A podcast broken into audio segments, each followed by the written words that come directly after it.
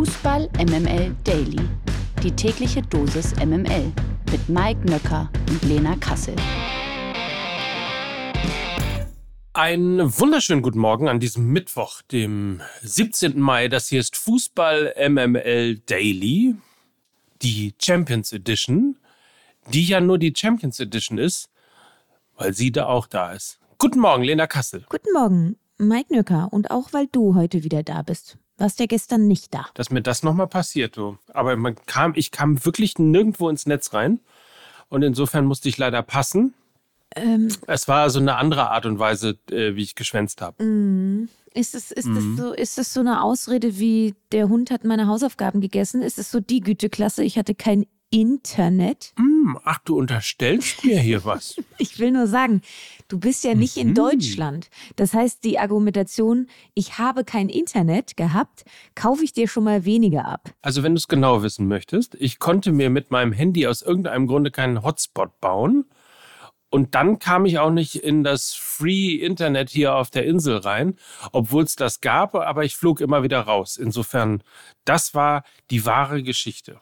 Ich habe das doch, ich, ich, das habe ich doch gar nicht nötig. Ja, wie dem auch sei. Jetzt lass uns über Fußball reden.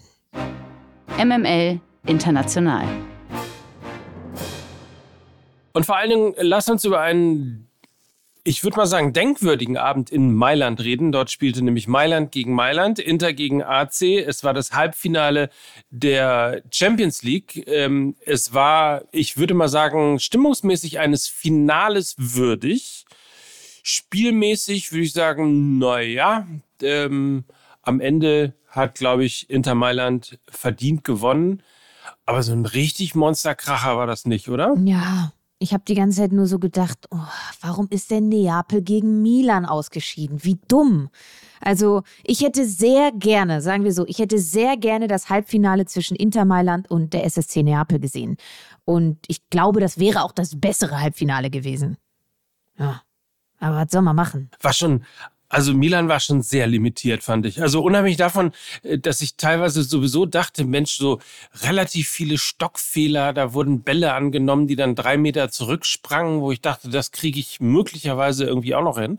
Aber ähm, ohne jetzt hier wirklich zu hart zu lästern, aber äh, also da war schon, da kam schon sehr, sehr wenig von, von Milan. Auf jeden Fall. Also sie waren sehr, sehr limitiert, was ihre Möglichkeiten anging. Nicht nur im Hinspiel, sondern jetzt auch im Rückspiel. Ähm, ich glaube, man kann das recht einfach so zusammenfassen. Der Kader von Inter ist in der Tiefe und in der Breite einfach richtig, richtig gut. Zwar alt, aber gut. Sie konnten einfach von der Bank Brozovic bringen, sie konnten von der Bank Lukaku bringen, sie konnten von der Bank Robin Gosens bringen. Ja, und Milan hat dann halt Origi und äh, Salemakas eingewechselt. Das ist dann eben auch ein Qualitätsunterschied, das gehört dann einfach zur Wahrheit mit dazu.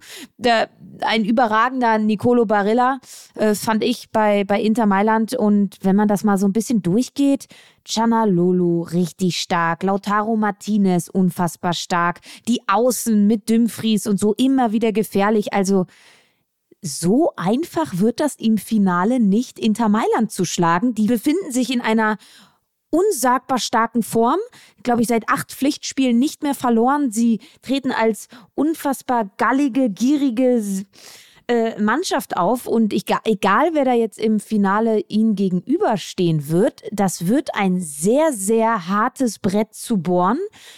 Edin Dzeko habe ich noch vorne vergessen. Also ich hatte das gar nicht so auf der Pfanne, aber die sind schon, glaube ich, richtig gut Inter Mailand. So vom Kollektiv her, weißt du? Das sind sie auf jeden Fall. Nach 2010 stehen sie erstmals wieder im Finale der Champions League. Damals gewannen sie gegen die Bayern. Ich weiß gar nicht, aber das war wahrscheinlich auch irgendwie, da waren die Bayern Favorit und Mailand gewann, oder? Ja, also ähm, ich glaube, die Messe ist da noch nicht gelesen. Man hat jetzt so im Vorfeld gelästert, ja, gestern war das Spiel um Platz zwei.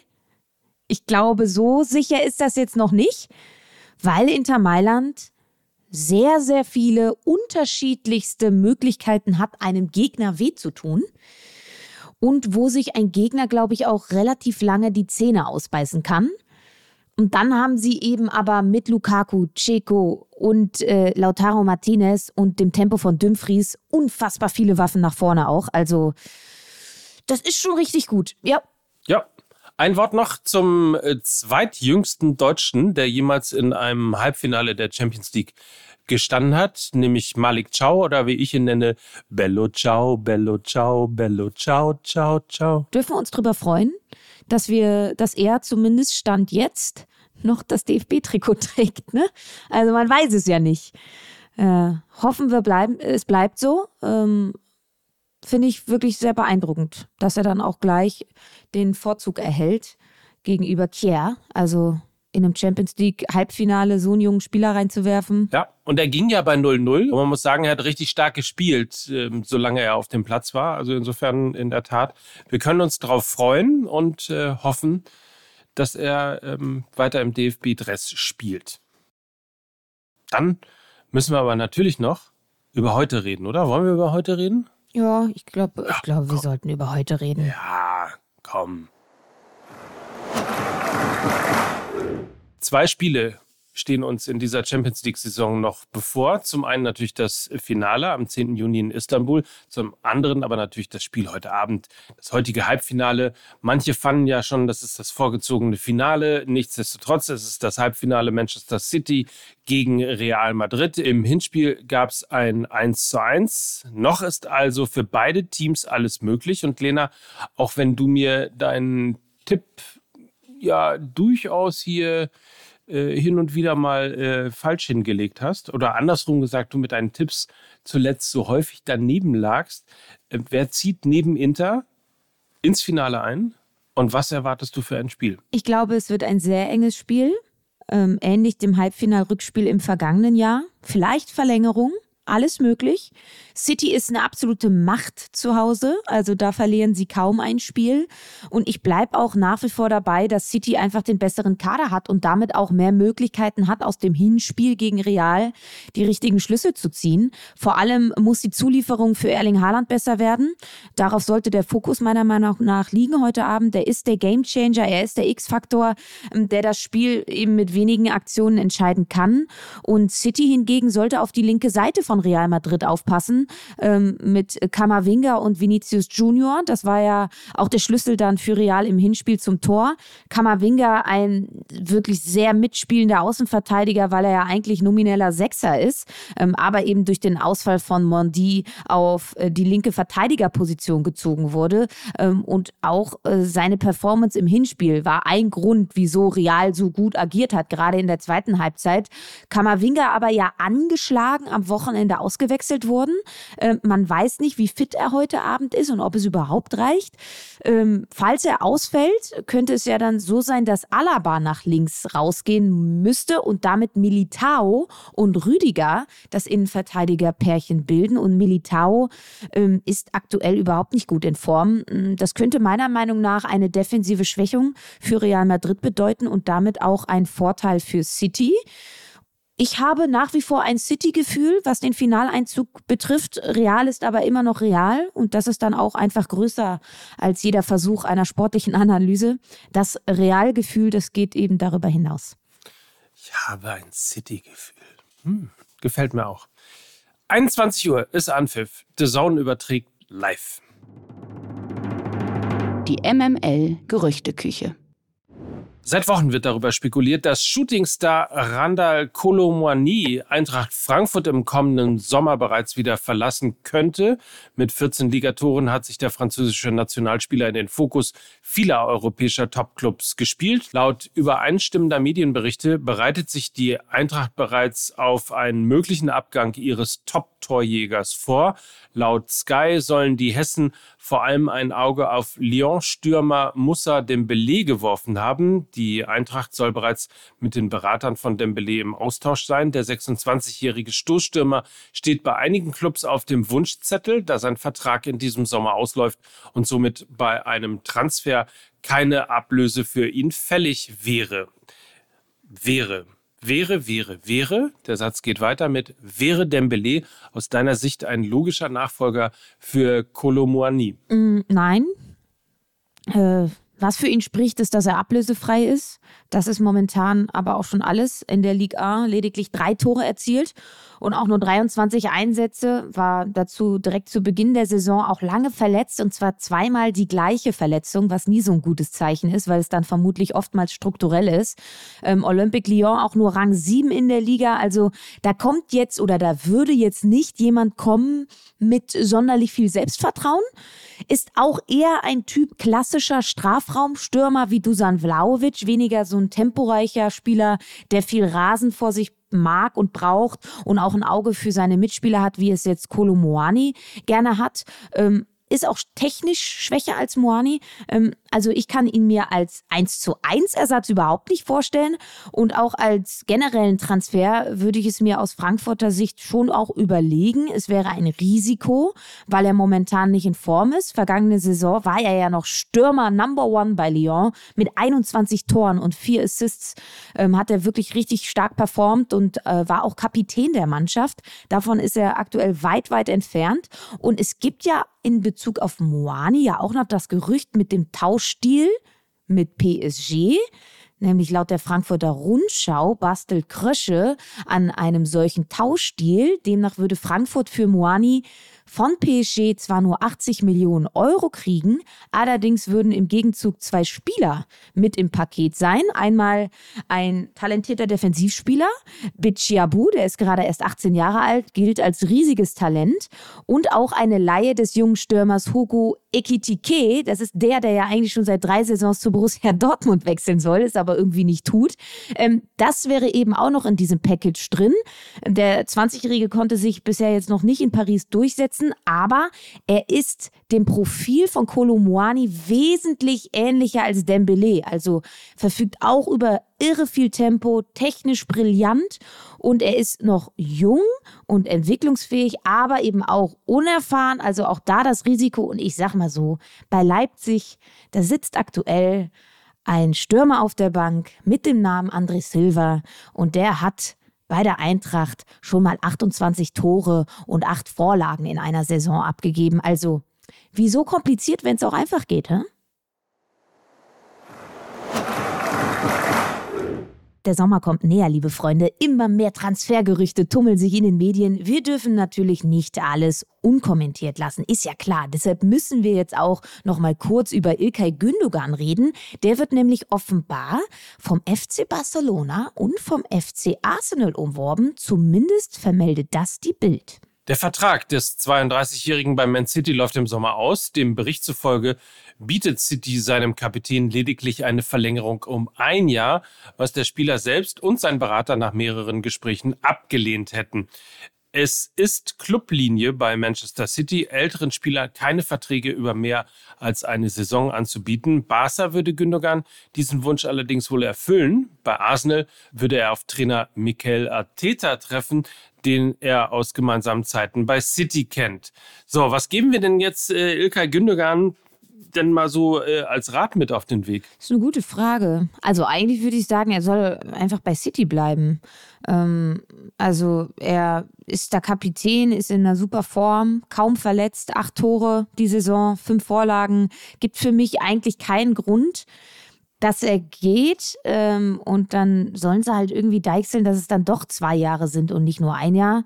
Ähm, falls sie dann doch an dieser Clublinie festhalten würden, was ich für ziemlich dämlich halten würde, dann wäre für mich Arsenal auf jeden Fall die spannendere Option für Ilkay Gündogan. Die Gunners haben ja eine extrem junge Mannschaft, brauchen einen erfahrenen Leader, gerade wenn es dann wirklich mal darum geht, auch einen Titel zu holen. Da hat man jetzt gerade in den letzten Wochen eben gemerkt, wo sie den Vorsprung, den wirklich großen Vorsprung auf Manchester City komplett verspielt haben, dass da ja doch ein bisschen Erfahrung, glaube ich, gefehlt hat. Ilkay Gündogan könnte da der entscheidende Baustein sein, um der Mannschaft Reife zu geben. Äh, Barcelona macht für mich äh, jetzt nicht so viel Sinn. Ähm, auch die Gefahr zu groß äh, im Hinblick auf die Europameisterschaft im nächsten Jahr. Ne? Das spielt ja auch immer mit ein. Ich glaube, er möchte da auch noch mal spielen, wird ja vielleicht seine letzte sein glaube, da wäre die Premier League, die er ja jetzt schon kennt, die bessere Option. Also am liebsten wäre mir ein City-Verbleib, alternative Arsenal. Ja. Hast du noch was? Also, oder doch Dortmund? Dortmund? Ja? Dortmund? Aber meinst du echt? Ja. Ja?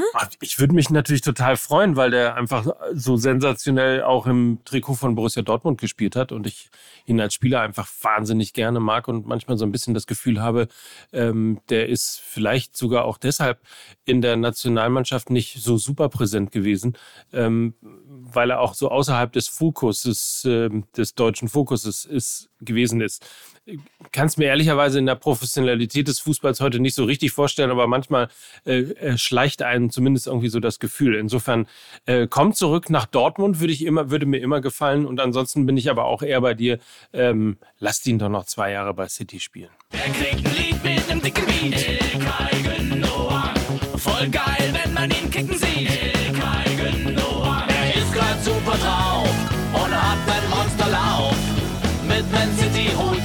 Titel nach Haus.